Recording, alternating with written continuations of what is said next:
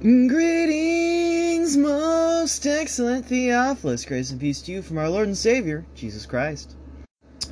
Theophilus, you are now listening to the company chaplain of the 1st Minnesota uh, reenactor group um, in Oregon. I got to talk to the Union battalion chaplain and the Confederate battalion chaplain. We're all cordial. We're all Baptists. The Union chaplain is a Reformed Baptist, uh, which is great and dandy and fine. Um, and the Confederate is a Confederate, of course. Uh, but no, he actually pointed me in the direction uh, of some really good books. I have. Um, somewhere around here. Um, the Diary of a Confederate Chaplain, uh, which has such uh, memorable excerpts as um, calling it a cannonade, calling artillery barrages a cannonade, and uh, calling a battle uh, the sounds of battle of the guns, musketry. Um, and another such book. Um, I have a lot of ideas and things. So, uh, yeah. I had a really productive Saturday night of talking to people. The only issue uh, was not what I drank, it was rather, Theophilus, what I did not drink, uh, which was water. Actually, I'm still totally convinced that what actually caused me to suffer my issues um, was that I did not get enough sleep. I got like two hours. Which, as you can imagine, is not healthy for you. And honestly, the fact that I felt the same kind of fugue state I normally do at work means I really need a different line of work. And now. I cannot wait. And I'm sick of work. Um, I despise that place. Um, I'm ready to move on. So, the new Obi Wan show is out now, and apparently TikTok doesn't realize how much I enjoy Star Wars because I haven't gotten any of the episodes spoiled yet. So, fingers crossed next month is Die 2 Pride Month. We're going to try to have at least a few interviews, interviews with some ex Alphabet Community Christians. Uh, we currently have one lined up, uh, potential another. Uh, and I'll be honest, I'm not quite sure what we're going to talk about this week um, on the show. Well, I think what I'm going to do is I'm going to study the Book of Enoch and then, I don't know, present something. But, don't have time for that today. I think, in lieu of everything, I don't have a plan. I think we're just going to do Theophilus, um, a questionnaire, uh, a Q&A extravaganza where it's all just responding to your questions, Theophilus. Um, I think we'll start on the TikToks.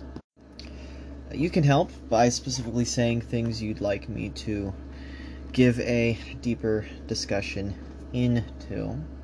Um, Deloon1313 asks, How can I share the gospel with someone who once claimed to be Christian, but has now fallen into the subjective truth mindset? Um, I like to simply destroy the subjective truth mindset. So, um, that this is a rock, right? Of course, you should be holding up a rock or talking about a rock, pointing to a rock. You're like, that's a rock, right? Well, if truth is subjective, then really, uh, this rock, though it looks like a rock, it sounds like a rock, it feels like a rock, this could actually be uh, a foam ball. Because truth is subjective. To me, it's a foam ball. To you, it's a rock. Um, or vice versa. Say this is a foam ball to you, but I think it's a rock. Um, is it a foam ball or a rock? Of subjective truth. Well, if you think it's a foam ball, it's a foam ball. Okay, now can I throw it at you? Or are you going to be un, uh, discon- are you going to be concerned at the fact that I'm throwing a rock at you? Because even if we pretend it's a soft ball, at the end of the day, that is still a piece of stone that is going to hurt you. It is still going to knock out windows. So you can pretend that anything is anything.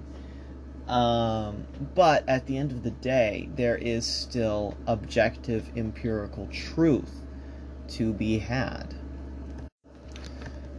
So obviously, if one person is claiming that they have God and he he has these rules, and another person is claiming, well, I have God and he has these rules, and they're contradictory, we know one of them has to be telling. Uh, well, they can either both be wrong or one of them can be wrong, but they cannot both be right. God is not contradictory.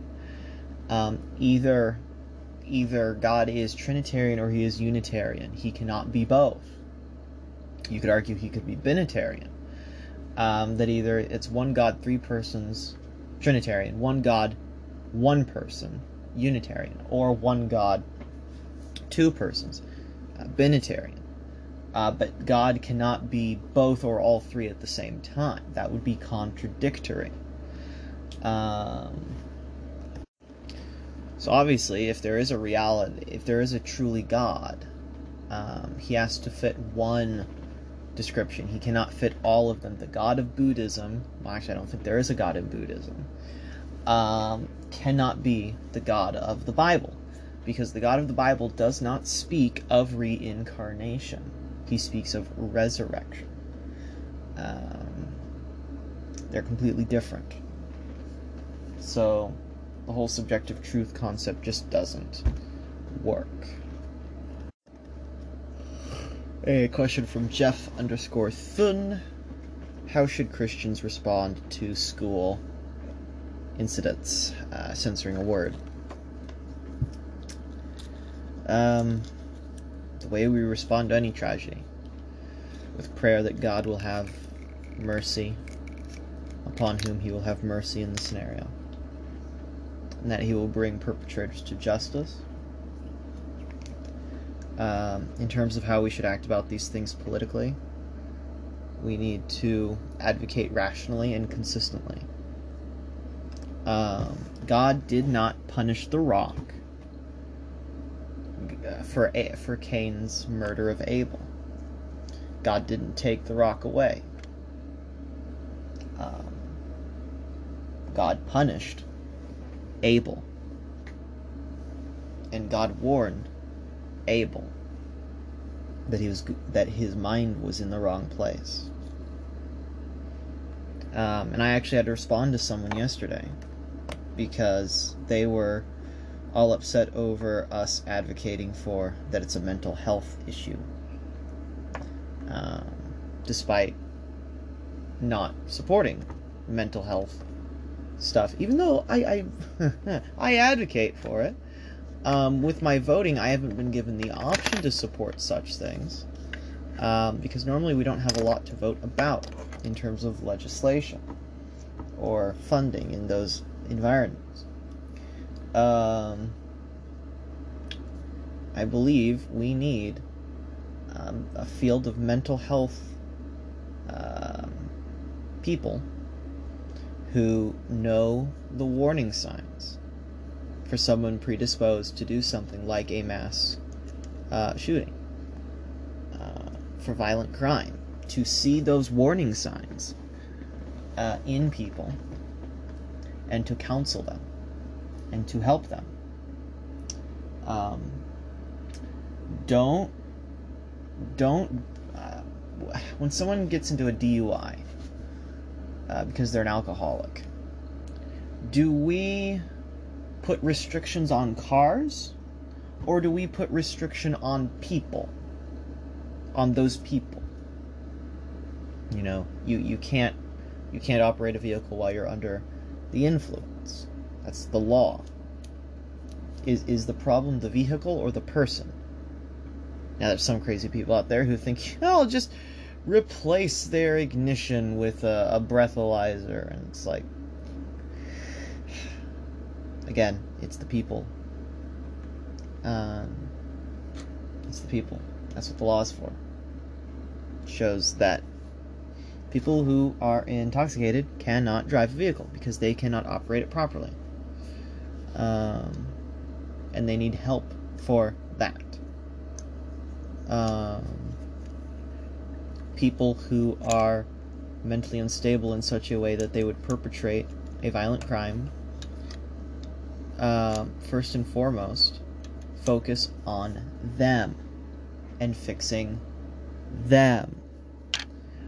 All the weapons legislation in the world will not stop people from doing crime. Prohibition did not stop alcohol. It just meant that only people willing to break the law had access.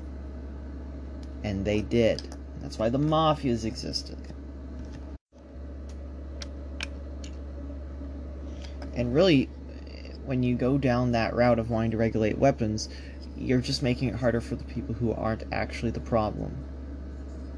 Because what happens is people who are the problem can easily can can steal from people who have it who are not the problem. And the fun thing is even if whatever measure you want to have in place is taken, you want to put it behind a lock, the household as a whole likely has access to the key. Um, and if oh you want to make it so that only the person owning the gun is allowed to have the key, well now you've just disabled that family from actually defending themselves in a home invasion. In the scenario that the father is away or incapacitated, or it's not even the father, or however you want to put it. These band aids, you're, you're, you're not sticking the band aid on the injury, you're sticking the band aid on uh, the wrong thing. The issue with these kinds of violence is the mental health of the perpetrator. It should be the priority. And the first and foremost thing we can do as Christians is spread the biblical worldview. Thou shalt not murder. Scripture speaks a lot of counseling the unwell, of consoling people, of doing life with people, not just shoving aside people because they're less off in life, but actually doing life together, encouraging people, bearing one another's burdens, hearing out what is ailing them, and praying for that.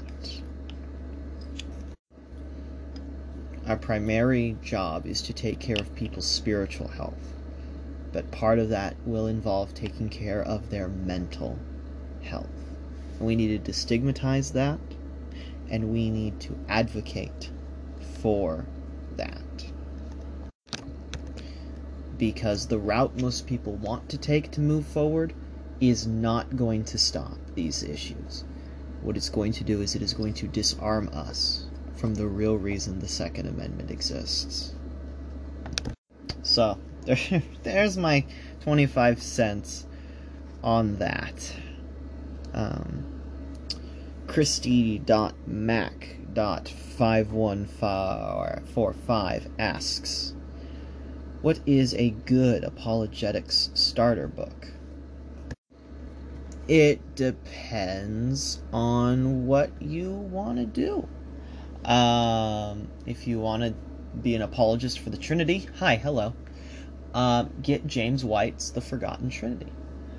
Uh, if you want to talk about Bible translations to try and calm down the cultic KJVOs, get the King James Only Controversy.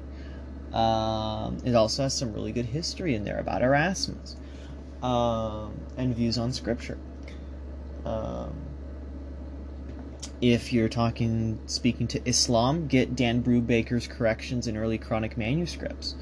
Uh, get James White's What Every Christian Needs to Know About the Quran.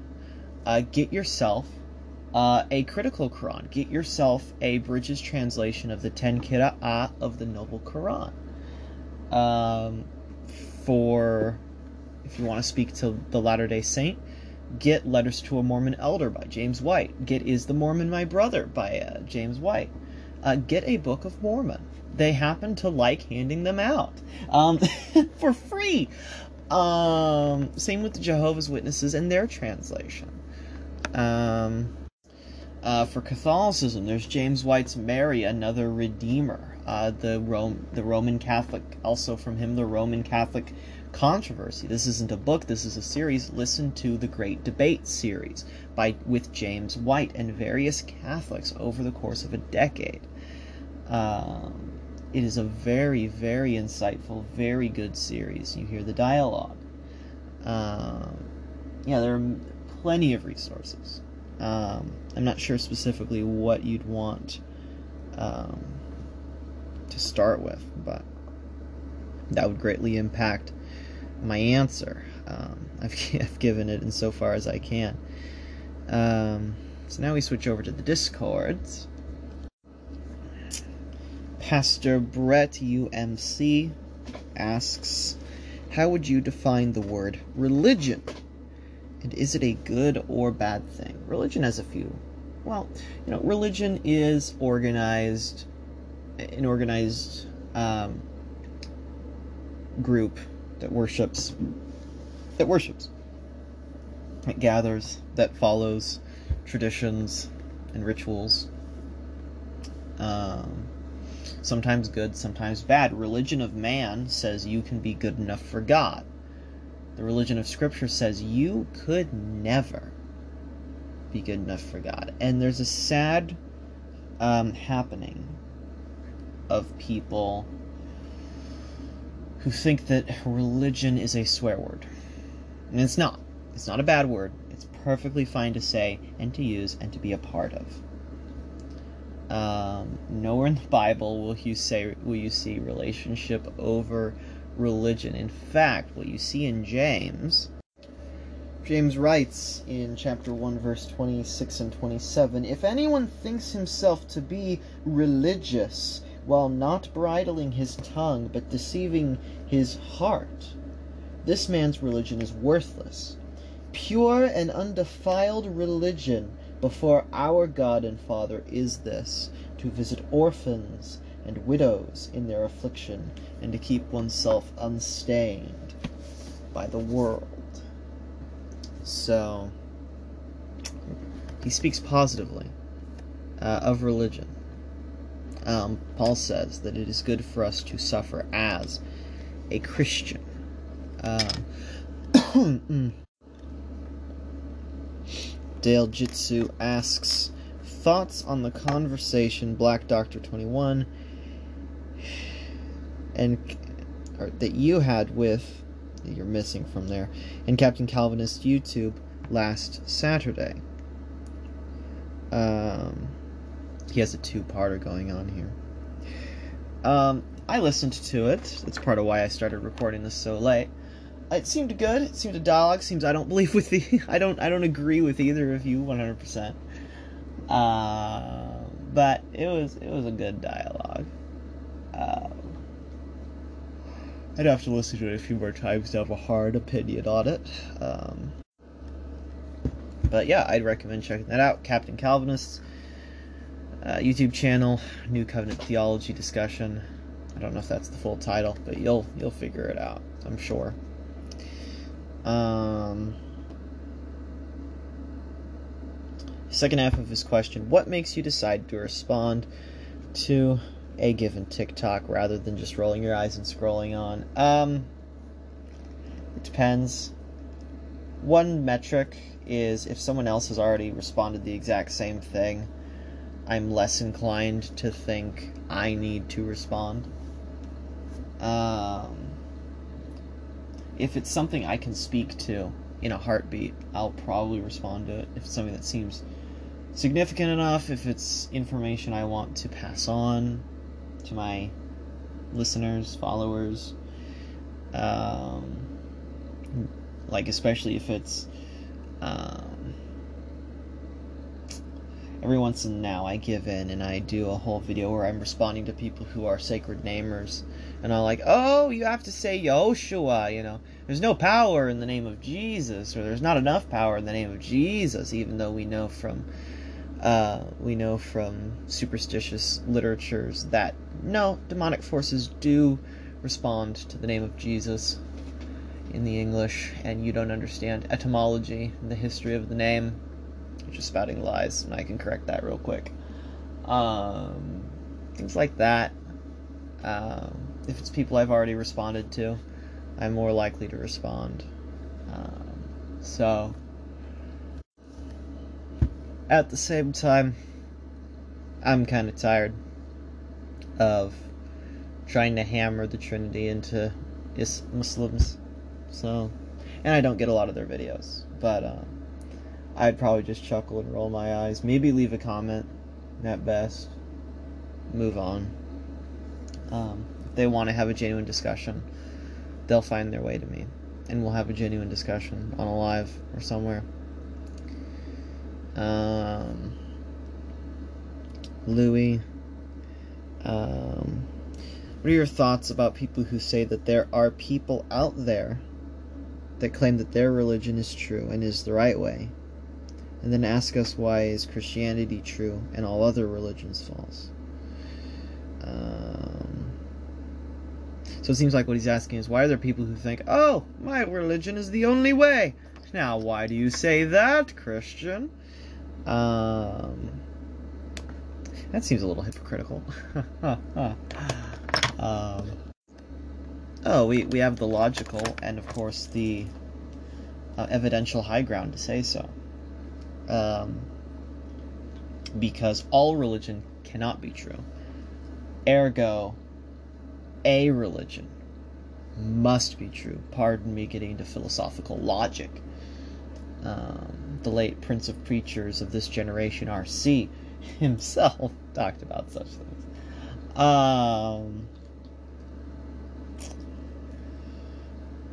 yeah, so then it's it's a battle of evidentialism, of presuppositionalism, of what does the evidence have to say. There is archaeological evidence for the scripture. There is prophetic fulfillment.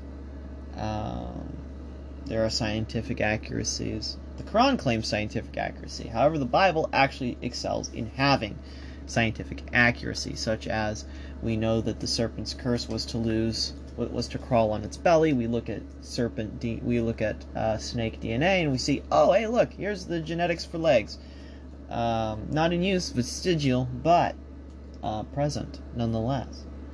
Uh, Bible says the life is in the blood. Without our blood, we do not live. It, it is that which keeps us going. Uh, that and a healthy heart. Um, that's had more than two hours of sleep with not enough water. Um, self-deprecation. Um, so you know, it's it's a long, drawn-out battle um, that normally people really don't want to have. Uh, they want to talk the talk of having a heavy conversation, but they do not. They tend to not truly want to engage deeply or think critically, um, and that's the hardest thing is getting them to actually think critically. Uh, and then you go on to say, okay, if they're getting offended, you bringing up other religions, I, I don't know what to tell you. Don't worry about people getting offended. That'll happen. That'll happen. So, well, that was really short. Um, thank you again to everybody who asked questions, as always. Um, this show really profits time wise from your questions. Um, yeah. Think now it's time. Now remember, in this new year of doing Theophilus, uh, you can send in your voice clips to me on um, preferably Discord.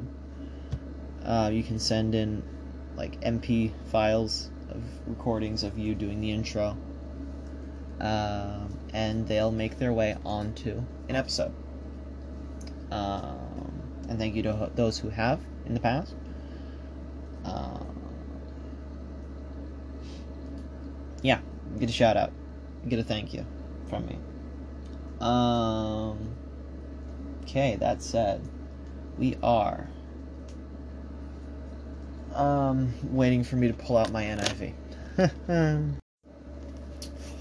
Jesus spake these things to his disciples in Matthew 5 3 through 12. Blessed are the poor in spirit, for theirs is the kingdom of heaven. Blessed are those who mourn, for they will be comforted. Blessed are the meek, for they will inherit the earth. Blessed are those who hunger and thirst for righteousness, for they shall be filled. Blessed are the merciful, for they will be shown mercy. Blessed are the pure in heart, for they will see God. Blessed are the peacemakers, for they shall be called the sons of God. Blessed are those who are persecuted because of righteousness, for theirs is the kingdom of heaven. Blessed are you when people insult you, persecute you, and falsely say all kinds of evil against you on account of Christ. Rejoice and be glad, because great is your reward in heaven. For in the same way they persecuted the prophets who were before you, doing the peace and love of our Lord and Savior.